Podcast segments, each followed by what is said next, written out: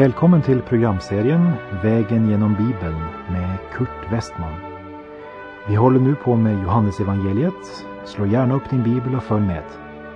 Programmet är producerat av Norea Radio.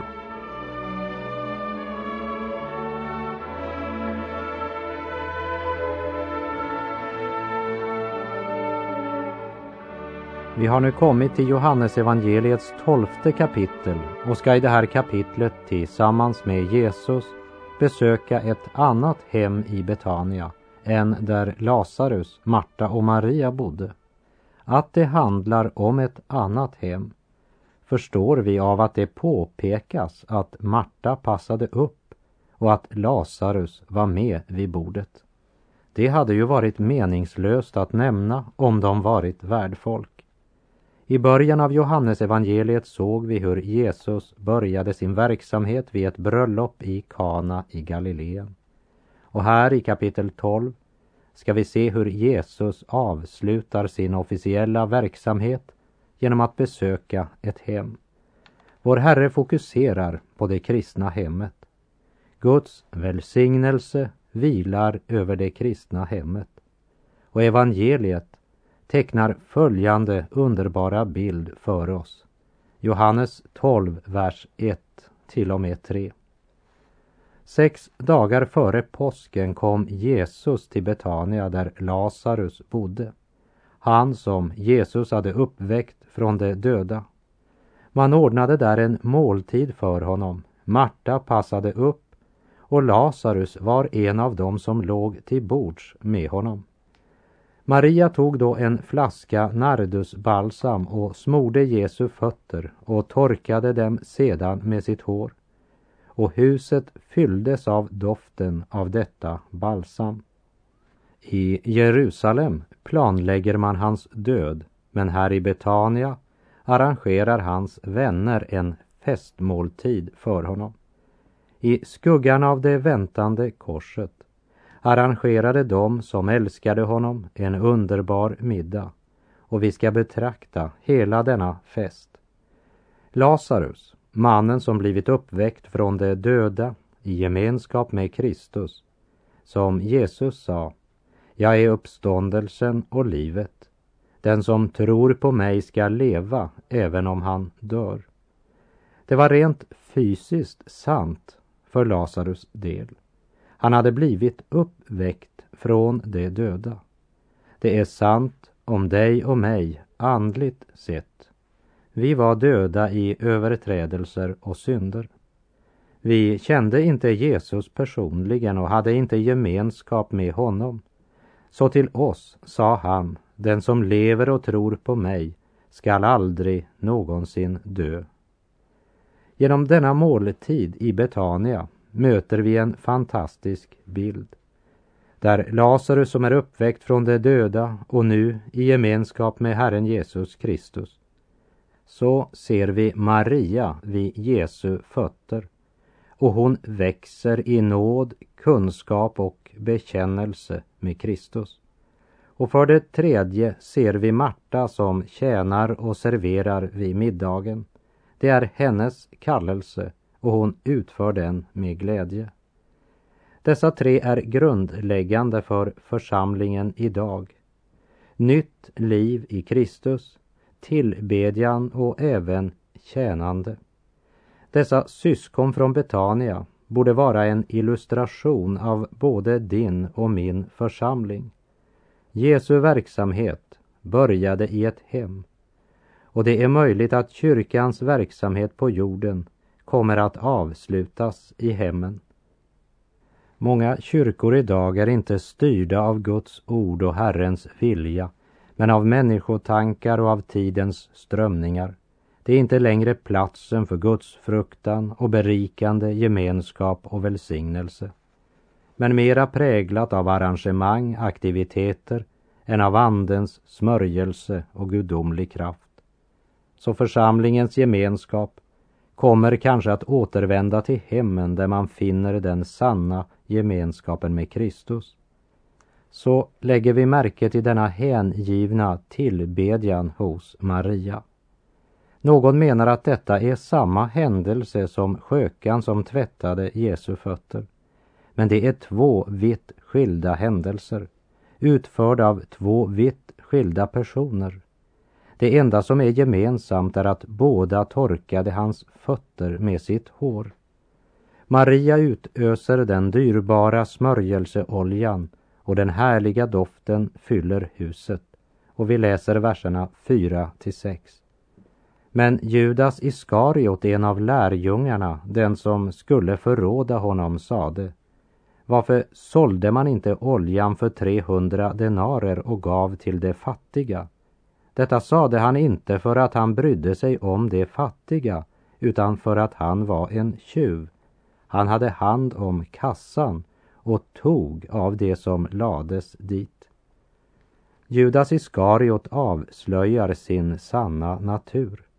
Även om han försöker dölja sitt hyckleri genom att låtsas ha omsorg för de fattiga. Men Gud känner hans hjärta, liksom han känner ditt och mitt. Judas hade inte en nöd för de fattiga, men för sig själv. Han brukade ta av det de gemensamt hade i kassan. Han hade önskat att pengarna för Marias salva hade blivit lagd i kassan, så att han hade kunnat stjäla sina procent. Men låt oss också lägga märke till att Jesus avslöjar inte hyckleriet, men däremot tar han Maria i försvar. Många falska motiv kan döljas här i tiden, men det ska komma en dag då allt ska bli uppenbart. Och då gäller det även Judas, det som står i Uppenbarelseboken 20:13. Och havet gav tillbaka de döda som var i det, och döden och dödsriket gav tillbaka de döda som var i dem, och var och en dömdes efter sina gärningar. Låt mig säga att den verkliga prövostenen för en kristen idag är hur han handskas med pengar, hur han förvaltar. Och det är också den verkliga testen på en kristen organisation, hur de förvaltar sina medel. Används pengarna till det föremål som det blev givet? Eller flyttas de och används på annat sätt? 300 denarer var en normal årslön för en arbetare. Den olja som Maria uppenbart ansåg för dyrbar att använda på sig själv tömde hon helt över Jesus till sista droppen. Om vi hade mera tid vid Jesu fötter, om ordet fick större plats i vår prioritering, så skulle vi ge mer helhjärtat till honom. Maria hade köpt denna dyra salva för att den kunde användas till att smörja hennes kropp när hon dog. Nu utöser hon allt över Jesus. Hon ser det inte som ett offer, men som en rik möjlighet. I tillbedjan utöser hon oljan över Jesu fötter. Doften av smörjelseoljan fyller huset, och den fyller även idag världen med sin väldoft. Vers 7 och 8. Men Jesus sade: låt henne vara, hon har sparat sin balsam till min begravningsdag. De fattiga har ni alltid bland er, men mig har ni inte alltid. Detta är verkligen en märklig händelse. Herren Jesus uppenbarar här att den här kvinnan smörjer honom för att låta honom veta att hon visste att han skulle dö. Hon hade gripit detta, att han måste dö för världens synder. Och hon hade nu i förväg smörjt honom inför denna händelse. Den underbara doften av hennes handling fyller idag världen. Vilken kontrast mellan henne och Judas Iskariot. Här återspeglas ljuset och mörkret. Judas följer visserligen Jesus och lärjungarna, men han vandrar i mörkret, medan Maria vandrar i ljuset. Och detta är högst aktuellt för oss idag. Och när Jesus säger: de fattiga har ni alltid bland er, så har han inte med det sagt att det inte är noga med dem. Men den materiella fattigdomen är lättare att upptäcka. Det är lättare att få in pengar till materiell nödhjälp än till att sprida frälsningens evangelium. Du ser alltid det fattiga och utmanas därför ständigt till att göra något för dem. Men mig ser ni inte alltid. Så låt oss lära av Jesus så att inte aktiviteter ersätter det viktigaste, som är att sitta vid Jesu fötter och höra hans ord. Verserna 9 till och med 11. En stor mängd judar fick reda på att han var där, och det kom dit, inte bara för hans skull, utan också för att få se Lazarus, som han hade uppväckt från de döda. Översteprästerna bestämde sig för att döda Lazarus också, eftersom så många judar för hans skull gick ifrån dem och trodde på Jesus. Det var inte bara Jesu undervisning som lockade människorna. Dessa sökare var nyfikna, och många kom tydligen mera för att se sensationen Lazarus än för att höra på Jesus. Men hur djupt eller grunt tron var förankrad intresserade inte översteprästerna. För vad de med egna ögon kunde lägga märke till var att många judar gick ifrån dem för att följa Jesus, vad nu än de hade för motiv för det. Och Lazarus var ett levande bevis på Jesu makt. Det var det många av hans grannar som kunde vittna om. Därför bestämde översteprästerna att döda även Lazarus. För den sanning som man inte vill böja sig för måste man ju förneka. Också idag är det tyvärr många som förtränger sanningen om livet, döden och evigheten.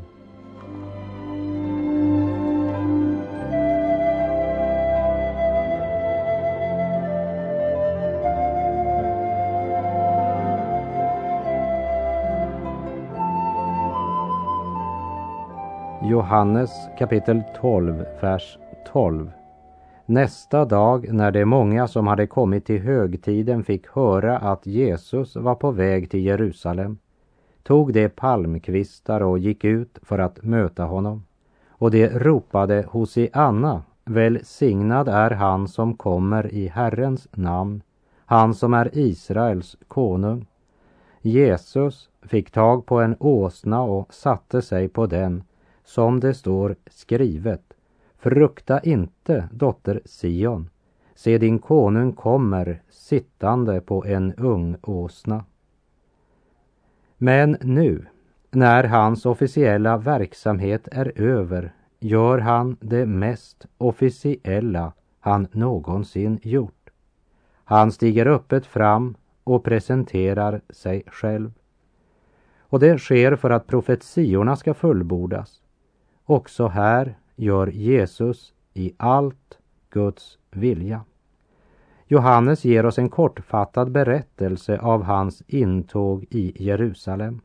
Men han säger att det uppfyller profetian i Sakaria 9:9. Fröjda dig storligen, du dotter Sion. Höj jubelrop, du dotter Jerusalem. Se, din konung kommer till dig. Rättfärdig och segerrik är han. Han kommer fattig, ridande på en åsna, på en åsninnas fåle. Jesus presenterar sig offentligt för Jerusalem som Messias. Skarorna som samlats bifaller honom med sina hosianarop.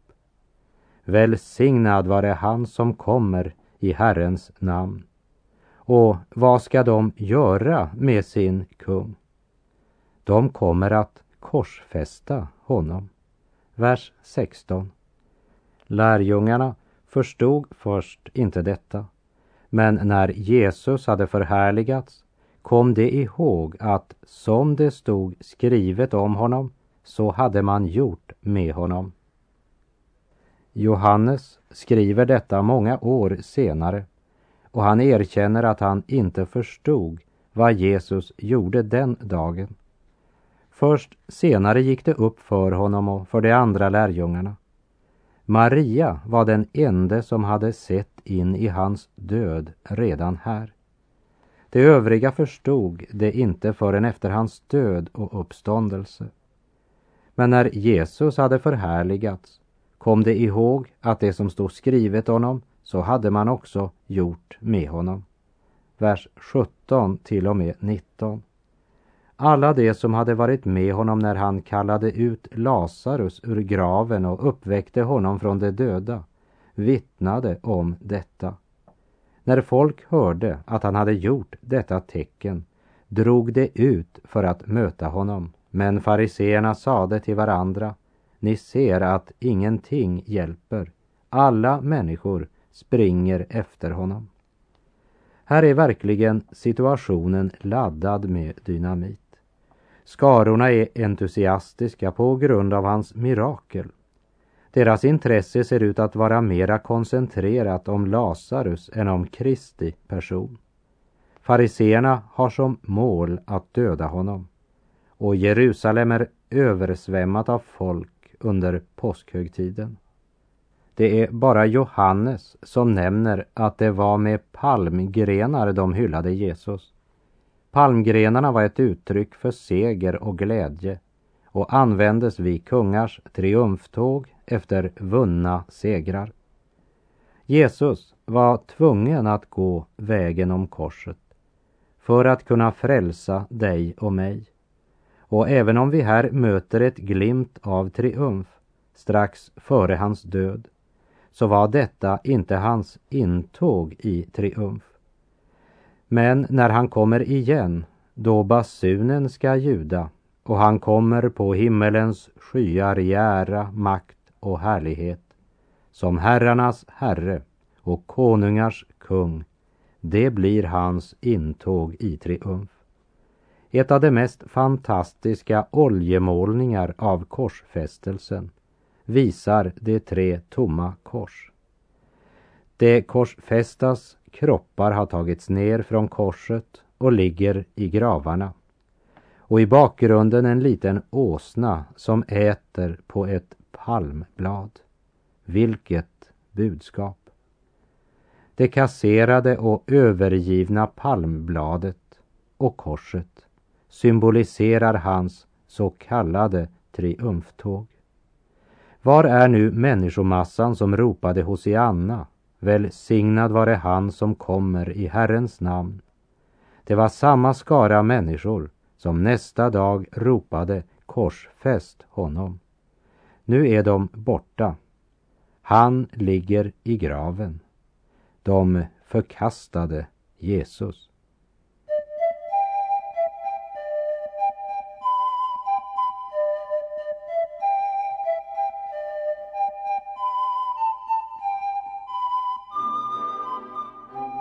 Verserna 23 till och med 25. Och Jesus svarade dem: stunden har kommit då människosonen ska förhärligas. Sannerligen, sannerligen, jag säger er, om vetekornet inte faller i jorden och dör, förblir det ett ensamt korn. Men om det dör ger det rik skörd. Den som älskar sitt liv förlorar det. Men den som här i världen hatar sitt liv, han skall rädda det till evigt liv. När det står Jesus svarade dem, så gäller Jesu svar både grekerna och hans lärjungar. Grekerna önskade att se Jesus därför att de hört så mycket om honom, troligen om hans under och då speciellt att han uppväckt Lazarus från de döda. Men nu riktar Jesus grekernas uppmärksamhet mot korset. I skuggan av det väntande korset säger han dem: stunden har kommit.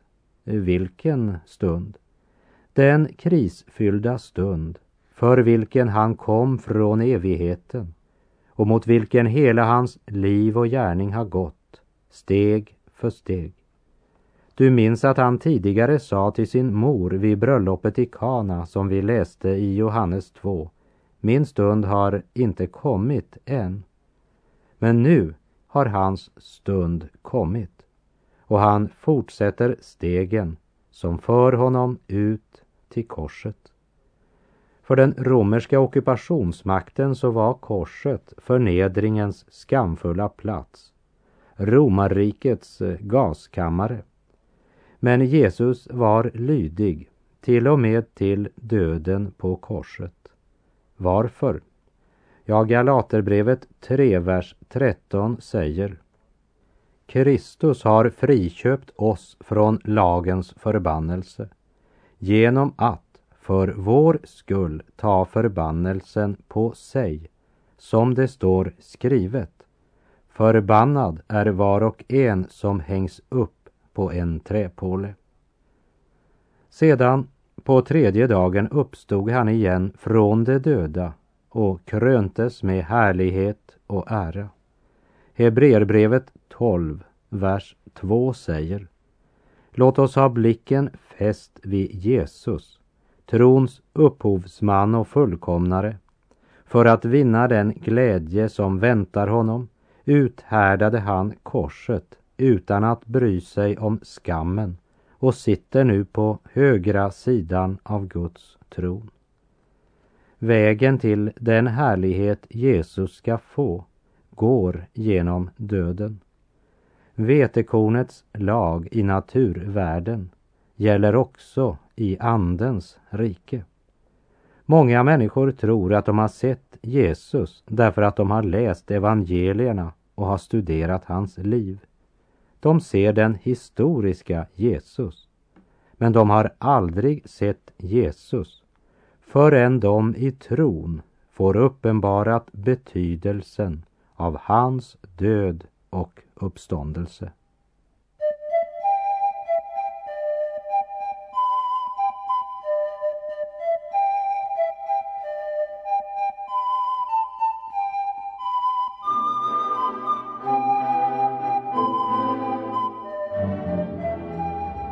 Han gav sitt liv för att vi skulle få hans liv.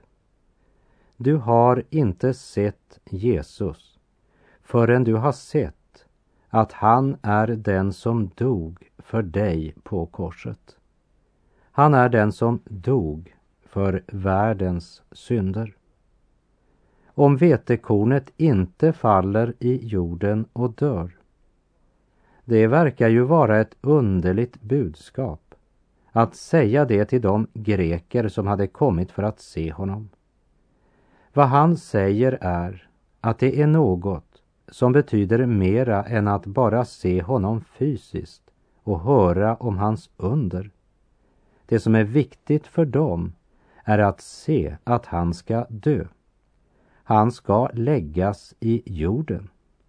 När det vetekornet föll i jorden så blev det till liv. Han dog, men han uppstod igen. Det är det viktigt att se. Det han säger till grekerna är egentligen att det är två sorts liv. Och Jesus beskriver de här som kontraster. Det ena är det som är känt som det rent kroppsliga livet. Ett liv där man är upptagen av att njuta allt som finns i världen och låter sig styras av de sinnliga begären. Man jagar efter lycka och tillfredsställelse och gör allt för att undgå smärta och undrar sig därför offret. Det är det som folk flest kallar att leva livet. Men en dag ska du dö och förlora allt samman. Inga vänner följer dig, rikedomen hjälper ej. Och din själ går in i den eviga natt. Du är evigt förlorad. Det är egoismen, självlivet. Vår syndiga lust Jesus talar om när han säger: den som älskar sitt liv förlorar det. Men det finns ett liv som är en kontrast till detta, nämligen den som här i världen hatar sitt liv. Han ska rädda det till evigt liv. Det betyder att om du inte lever för denna värld, eller det som finns i denna värld, så räddar du ditt liv evigt. Förhållandet till pengar, egendom och inte minst vår tid är en av de svåraste prövostenarna på sann Kristustro. Tid att tänka på sin odödliga själ, tid för Guds ord. Det handlar om villighet eller ovillighet. En världslig människa betraktar allt som sitt och säger: det är mina surt förvärvade slantar.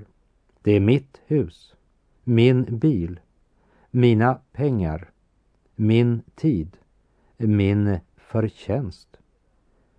Medan den som genom Guds ord och den helige ande har blivit född på nytt och har mist sitt liv i denna värld för Jesus skull, han ser på sig själv endast som en förvaltare av Guds gåvor och låter inte det jordiska bli hans herre, utan försöker att använda allt detta för att tjäna Herren Jesus.